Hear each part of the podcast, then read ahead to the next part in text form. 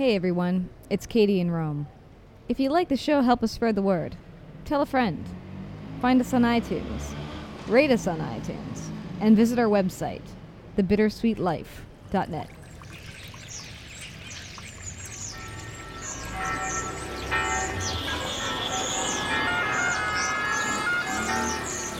Welcome to Rome.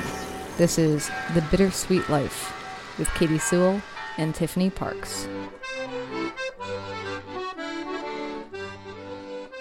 Hello, this is The Bittersweet Life. I'm Katy Sewall. I'm Tiffany Parks. And today, we're going to tackle the topic of fantasy. Would you say that you are a fantasy driven person? I think that's fair to say. I guess I really always too. I think that that's fair to say. Yes, I definitely could be accused of getting my hopes up on occasion. I don't know if that qualifies for being driven by fantasy. Yeah, I would say that when I was a child, I had a very, very vivid imagination. Because of that, I think I did live in a fantasy world. And I think that my expectations of what life was going to be like was super fantasy driven.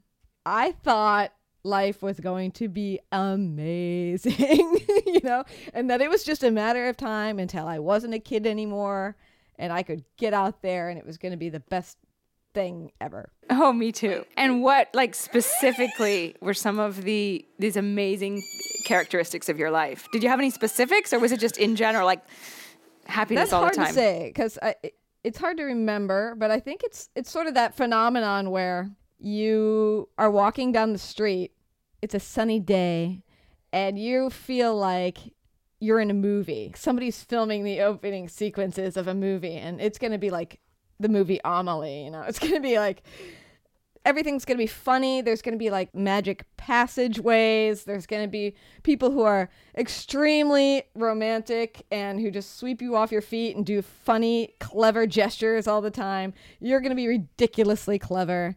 And rich. Um, well, and Rich, I don't know if Rich ever played into it for me, but maybe because, you know, like any kid, I loved the story Cinderella.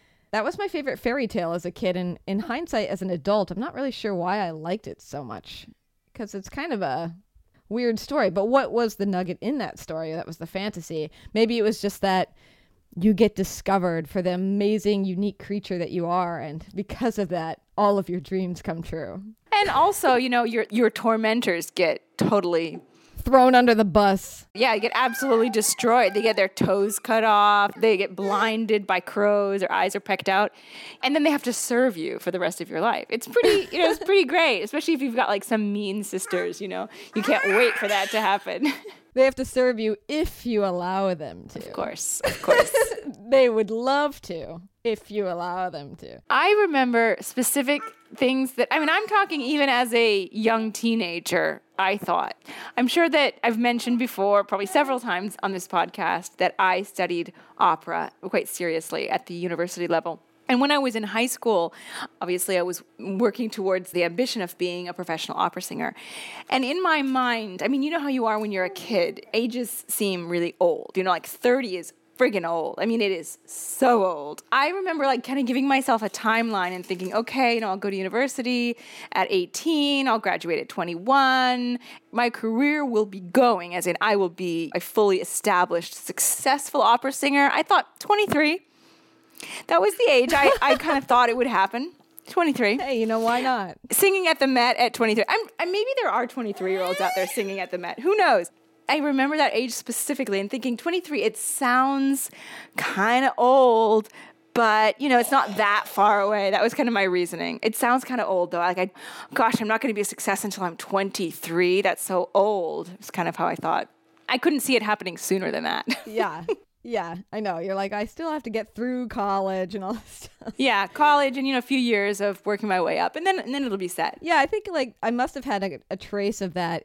Well, I never declared a major, but when I changed my intention in college from being a drama major to being a um, a writing major, I remember writing this essay, which I never turned in, probably because it was so egotistical or whatever. But the very first line of it, which is the only line I remember, was what if everything I wrote was the most brilliant thing anyone had ever read? ever. Whoa. Egotistical? Uh, I would say egomaniacal. That's off the charts, Katy. Well, I think that the only thing that saves me is because it says "What if." Oh, It wasn't a declarative statement. so, I don't know. I think it's sort of that the closest thing I think you get to that kind of a fantasy in real life, that running through the grass, music swelling behind you fantasy of what you think life will be like is those moments when you step off of a plane in a new place and what you look around and see is something you've never seen before that you find incredibly beautiful. There's nothing except time spreading out in front of you. And it just feels like all those possibilities are true again. Maybe the music will start to swell. Granted, when you're stepping off a plane, you also feel a little haggard because, you know, it's been such a long flight, depending on where you're going. Yeah, your luggage might be missing. Yeah. At the same point, it has that realm of possibility. I agree. I definitely agree, but I don't think that that's the only moment that it has happened, at least for me. Well, no, hopefully not. I have great memories of riding my bike when I used to have a bike before it was stolen. Riding my bike through the little cobbled alleyways of Rome on a beautiful spring day in a flowy dress, not having anywhere specific to be, just feeling like my life is almost a movie. You know that Am- Amelie feeling, walking down the street and just being filled with I don't want to say bliss, but you know it's close to it. And I also used to listen to my iPod, which is something I am embarrassed to admit, but I did used to listen to my iPod when I rode on my bike. So the music swelling, you could just insert it right in. It was, yeah. So I would pick the music on you know on purpose to be something very heart wrenching or heart lifting. I don't know what the word is, but uh, heart swelling, and just do it. Yeah, or definitely even even walking through the city that I lived in now. I mean, it's Rome. Okay, I gotta give it credit. It's not you know just some crappy ugly town. So it helps that it's beautiful. It helps that the weather is often great. I definitely feel it. It's not common thing, but I don't think it's that fleeting for me anyway. But then I'm an eternal optimist. No, no, I mean, I, I agree. I guess now that you say that, I do agree with you because I think that your imagination can sort of take you anywhere if you let it go into those places. I can remember, and I hate running. I've always tried to like running, but I don't like it. I'm like, one day I'll be able to run three miles. Eh, I don't know. I mean, I don't necessarily think that it's very good for you, for your for your but- well, bones and for know. your joints and stuff. So I don't think you're Well, missing much. I will use that as an excuse next time I think to go running. But we've talked about the movie Last of the Mohicans before Oh, on yeah. this show, which was my favorite movie growing up.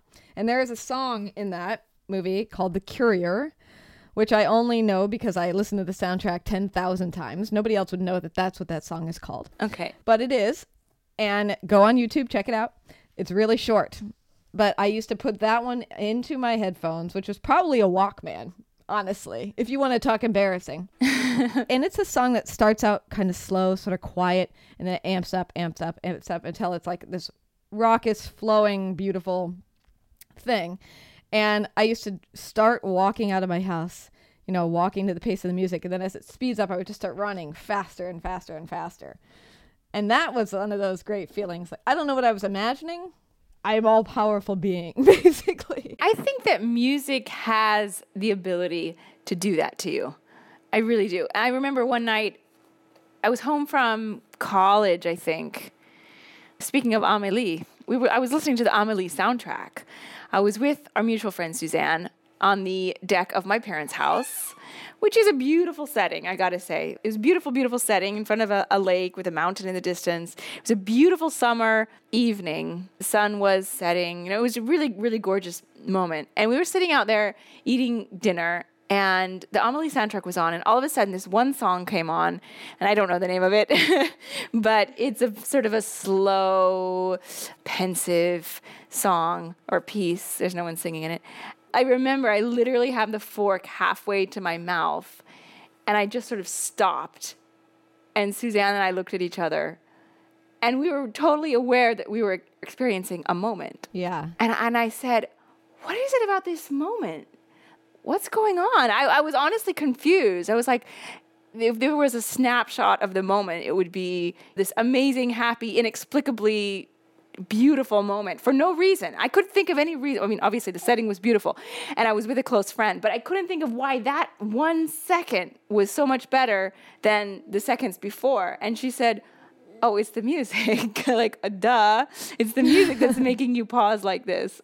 And I didn't realize it until she said it. So, music really does have the ability to transform a mundane or even a decently nice moment into something magical.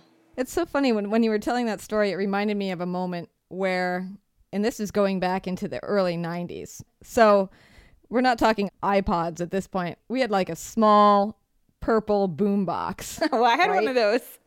I think Yeah. mine was purple too. Yeah, with a tape player. Not that CDs probably weren't coming out at that point, but I've, I've always been a little behind the times when it comes to technology. So I was at this summer camp with a bunch of friends of mine in eastern Washington, which is very deserty and has these kind of big flat cliffs that are relatively easy to climb and get on top of. I had this great idea that I was going to take my friends on this mission to climb to the top of one of these peaks with this boombox strapped to my back. And when we got to the top of it, we were going to listen to Enya's Watermark, that album. and almost everybody who went with me were men, which you wouldn't think my Enya's Watermark plan would appeal to them, but it did. and the thing about it is, is that when I think back of it in my memory, I have such a distinct memory about what I thought it was going to be like when we got up there and we played it as loud as possible. But in reality, I can't remember if we actually pulled it off. That's how strong the fantasy is because I remember one attempt. We're climbing the cliff, and I put my hand up on this ledge to pull myself up, and I heard a rattle, like a rattlesnake rattle. Oh, scary. yeah, and so I pulled my hand down and I said, I think there's a rattlesnake up there. Well, okay, we got to go back down. And I know we talked about making a second attempt, but I can't remember if we actually did it or not. But I mean, that's what's so interesting about fantasy, too. Like, it's so ingrained in my head that I feel like we did it. We pulled it off. Well, that's the thing. I've read a little bit about this. If you imagine something and you imagine it with a lot of detail, this is why I'm a fantasy person. This is why I don't have a huge problem, quote unquote, getting my hopes up when I want something. If you imagine something and you really can find a way to almost believe it, to live it, something happens in your brain, and your brain thinks that you've done it. You almost convince yourself that you've done it. That means that when it's time to do it, is easier to do because in your mind, your subconscious is like, oh, I've done this before, this is easy.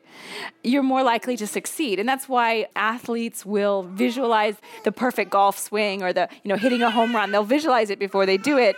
They convince themselves they've done it and then they do it. I'm not surprised that you feel like you've done that. and maybe I did. There are places that, you know, I've read about in books, scenes that I've read that are so clear in my head. I feel like I've been there and I think back, wait, did I go to Barcelona or did I just read about it? And I honestly can't sometimes remember if I read about it or if I actually was there. That's how strong the, your brain is. That's how strong your imagination is. Yeah. I think one of the most tangible things that everybody can point to when it comes to fantasy, even if they're not a person who reads a book and can picture it so vividly, is what it's like to fall in love with somebody or to be infatuated with somebody. Maybe is a is a better description because you meet this person for whatever reason it gels, right? And in those early months, you can read almost anything into that relationship. Everything they say is like, oh, the most wonderful thing. Every, everything they do, like what their eyelashes look like, everything is just playing into this fantasy. And it's almost like you create a person who doesn't really exist, Oh, not yeah. reality. Oh, that's a major problem. I think a lot of people fall into. I've definitely done it in the past. You project your your ideals onto someone and you see them the way that you want them to be and not the way that they are. Yep. And then when it starts to get further along and you start to know that person better, or maybe the fantasy really breaks and you end up not dating that person anymore, it's almost like you are mourning someone who didn't actually exist. You found out who they really were and you were like, oh, I don't want to date this person anymore. But then you feel so sad, but it's not them, it's your fantasy that's gone. True. It's like a fantasy reality because it's not like the person wasn't there and that experiences didn't happen. I don't know. Am I describing that well? I well? think so. I, I, I definitely um I've been there. I've been on both sides of that actually. I've been the person that someone projected their ideals onto and I wasn't the reality wasn't as good as the fantasy. And uh and he what broke was the up with me. fantasy? Do you know? Do you know what he was projecting I don't know. It was just it was several years ago, obviously. um, before the baby? uh, long before the baby, before the marriage. It was someone who was quite a bit younger than me, actually, and you know, really, really, really, really wanted to be with me. And I kind of was like, oh, you know, I don't know, you're too young, it's not gonna go anywhere, yada yada. yada. But he was so crazy about me. He didn't know me. I mean, he he saw me a couple times once a day in passing, sort of at work, and thought that I was just some this amazing. I mean, hopefully I am a, a you know an amazing person, but with a screaming baby. Um, but um, he thought I was a super amazing person, and um, I wasn't. and he was disappointed. I think once things got real. yeah. And he probably didn't have enough experience. Like I said, he was younger than me. He probably didn't have enough experience to know that what that he was projecting onto me, and that it wasn't what he thought. I wasn't what he thought. yeah. So you don't know anything specific of what he thought you were going to be like. No, I mean, he didn't think I was like Madame Curie or Wonder Woman or, you know, a specific thing, but uh, um, obviously better than I am. Yeah. well, come on. Not what he was looking for, maybe. It's not that the person, you don't find good things in the person or whatever. It's that no one can live up to a fantasy. Not really. Everyday life is always going to rear its ugly head, and it doesn't matter how crazy you are about someone, there's always going to be the underwear on the floor, or the toilet seat let up, left up, or whatever it is that is annoying, or talking about bills, or maybe that was what it was. He just thought thought it was going to be different. Do you think at the time that you were disappointed that you couldn't live up to whatever he was expecting? Not really, not really, because I didn't think it was fair. I didn't really think. I don't think it's fair to try to make someone live up to that kind of a fantasy. And it's normal to project onto someone, but you should be mature enough to be like, okay, I was projecting onto you. There are still X, Y, and Z things that I think are great about you. So that's enough for me. Well, it really was the best thing that it ended because, man, it was not. He was not the right person for me. So, uh, so it was definitely it was definitely for the best. So no hard feelings there. I was thinking earlier that occasionally you get this opportunity in life to sort of live a fantasy, make a fantasy come true. Let me give you an example because I'm not describing that very well. I'm friends with the author Sherman Alexie, who's a pretty famous writer here in the city of Seattle, Native American guy. We went out to dinner a couple weeks ago and we were talking about Native Americans in the movies, right? Mm-hmm. Which, of course, leads me to the Last of the Mohicans. of course. Of course. And the hottest guy in Last of the Mohicans, you can argue for Daniel Day Lewis if you want, but no. The hottest guy is an actor named Eric Schweig, who plays a character named Uncas, at least to me. Okay, can you? I can't remember the names. So, who? Which character was this? Was this the guy that the blonde girl killed herself over? Yes. Okay. Although you just ruined the film for anyone who hasn't seen it. That But film okay, is yes. from the early '90s. I think that if people were going to see it, they've already seen it. yeah. Well, maybe if I just keep talking about it every episode, everyone will see it at some point. yeah. So it's this long haired, beautiful Native American guy who's sort of meant to be one of the center heartthrobs of the film, even though he has next to no lines at all. His real name in life is Eric Schweig. And so the younger me, the one that was obsessed with that film, was like, wouldn't it be amazing to meet Eric Schweig, know him, to look at that pretty face in person? I had a poster of him on my wall. Okay, this is how big it was. Whoa. So we were talking about that movie, and Sherman said, Oh, I know him. Whoa. He used to be married to an aunt of mine. Wow. At first, I was like, Oh my gosh, can you get us a meeting? You know, how well do you know him? Can we bring him out to dinner with us? But then the second half of me was like, Do I really want to meet him? Mm, you don't want that fantasy to be ruined. most people I have found that I have met, and because of my work, I've met a lot of people that people would consider celebrities, famous people. Most of those people actually do live up to your expectations. They're even more lovely or more human, which for some people is a, a big deal. It's not like I feel like if I met him, I wouldn't get along or we might not have an interesting conversation. But it's an interesting thing when you start melding fantasy into reality. Because once you go into reality, you can't go back to fantasy. I will watch that movie later on after I meet him, and I will have a totally different impression of the fantasy life that I had about him when I was a kid. Absolutely. I think also, I mean, on a much smaller scale, whenever you meet someone from a film, I don't think that going back to the film that you you can never be as captivated as you were before once you've met the actual actor. I mean, obviously you know that it's not real. Your rational mind knows these are actors, they're reading lines, they're not that person. But you go into it for that moment and you suspend your disbelief and you you let yourself be taken away by it. And then if you meet the actor, it's harder to do. Yep. Well, I mean, uh, film is another one of those things that people do to go into a fantasy world for a while. Mm-hmm. You know, that's part of our escape plan Mm-hmm. of life. So you're right. When you meld the two, caution everyone. It's not the same. Yeah, I have a similar thing that happened to me. Very brief story. Um, I'll try to make it brief. We'll see. when I was 16, I was doing community theater and I met an older man. He was in his mid 20s. um, fell head over heels for this guy. I was nuts about this guy. And we were like buddies. And he was an upstanding guy. Like he wasn't going to take advantage of the situation, do anything untoward with an underage girl. So, you know, his behavior to me was totally on the up and up, totally platonic.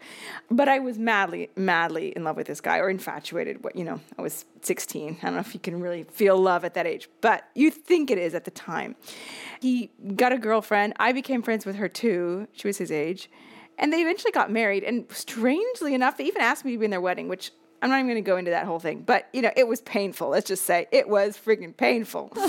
Uh, because, of course, like sobbing your eyes out as one of the bridesmaids, or yeah. Uh, I was actually the very, very older flower girl. I was too old to be a flower girl, but that's what I was. I don't know. It was weird. I was like an 18 year old flower girl. Okay, don't ask.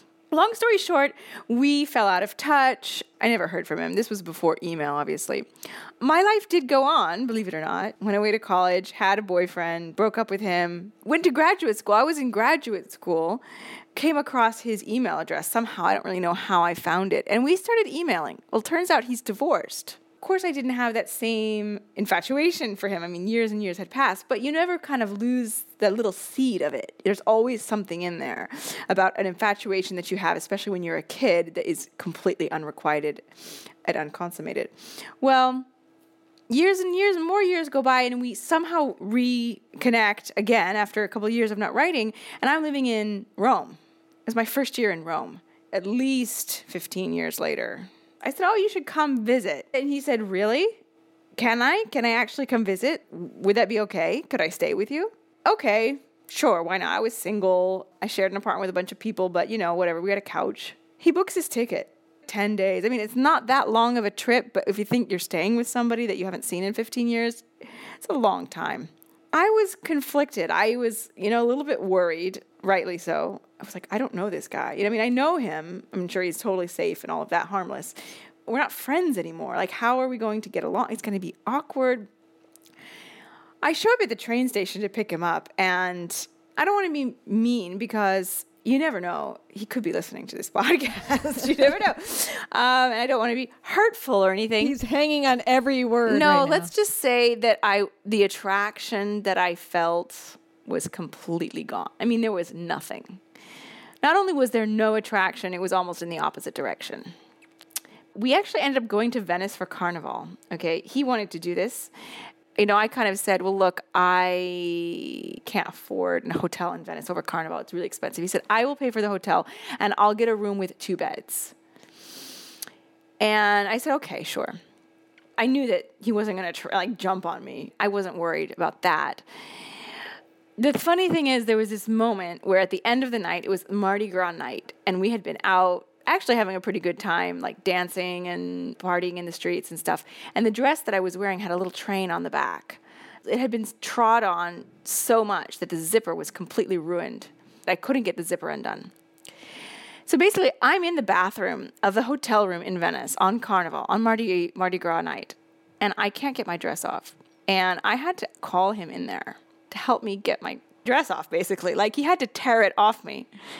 And I remember thinking, if someone could go back and tell me as a 16 year old that I would be in Venice with the man of my dreams tearing my clothes off, like, how, how would I have reacted? And, and that I wouldn't want him, and that I would actually really not want him, and that he would want to be with me, and, and I wouldn't. It would be totally turned. I don't know. I can't even imagine. I would never have believed myself if I had. It would have been impossible. No, you would have said, no, no, that'd be amazing. Or maybe at 16 it would seem a little alarming. but I don't, depending on your maturity level, I guess. I don't know. But yeah, that's pretty. Isn't that nuts? Isn't that crazy? And we completely fell out of touch after that. And I kind of feel guilty because I think it was my fault. I think I didn't like respond to his emails, and and I, I should have. I should have. I don't remember. I was. It was just. Yeah. It was one of those things, though. Never forget that. Which leads me to um, a thought that a lot for a lot of people living abroad is a fantasy. They go to a foreign country as a tourist and they love it. They just fall in love with the city Paris, London, Rome, Tokyo. And they say, I want to come back and live here. And that's what I did. I fantasized about Are you eating cookies? Oh yeah. I fantasized about what it would be like to live in Rome. And sometimes fantasy, the reality doesn't meet the fantasy. So we should talk about that maybe on a future episode. Yeah, I think we should. Next week we'll talk reality. I wanted to read you one thing because oftentimes when I think about what we're going to talk about, I write something. Mm-hmm. I want to read you something that I wrote and get your reaction to it, and then we'll leave it there. And next week we will do reality. Okay. Okay. All right. And I'm terrible at reading stuff, as you all know, but I will try. So here we go. Perhaps one of the most disappointing things about life, from the perspective of my child self, is that the fantasy and magic cannot last. Reality always creeps in. You always eventually see behind the curtain. Sometimes you like what you see, sometimes you don't. And when you don't, you find yourself mourning the loss of a person or an idea that wasn't entirely there. Your brain crafted a delicious story for a while. You saw the magic in the world that you were always hoping was there. And maybe that is the magic. Those fleeting moments when life seems to rise up to meet the imaginings of your youth. Beautiful. I love it. It's true. It's sad, but it's true. Yeah. So I guess we should leave it there. Yeah. Tell us what you think about fantasy. Was Katy's last message true, or do you think something else? Yeah. And how do you uh, find that fantasy still presents itself in your life from time to time? And next week, like we said, we'll get to what happens when reality sets in. Yep. That'll be fun. So this we'll consider this the happy episode, and next week it will be the sad episode. Or maybe reality isn't that bad. I guess we'll find out. Sometimes reality surprises you. I think so. So until then, if you do want to write us, you can always email us at bittersweetlife at mail.com. Or you can tweet us. Or you can tweet us, bittersweetpod at bittersweetpod. Or just to scramble your brain a little more, you can also reach us on Facebook now, facebook.com slash bittersweet life podcast. And fairly soon on that very Facebook page, we will be presenting, probably in just a couple weeks, presenting what is going to be our brand new logo. Exciting. And this will give you an opportunity to weigh in. In fact, maybe I'll post a few of the ones that are in the running and we can have people vote. Yeah, I thought that would be a good idea. Okay, good. So you have to go friend that first, and then you can see how we're going to amp ourselves up into the next decade of the show. Maybe decade's too long. The next 100 episodes of this show. Yes. And until next time, I hope you have some good fantasies this week. This is The Bittersweet Life. I'm Katy Sewall. I'm Tiffany Parks. Talk to you later. Bye. If you're interested in sponsoring the program and reaching thousands of people all over the world, send us an email at bittersweetlife at mail.com. That's bittersweetlife at M-A-I-L dot com.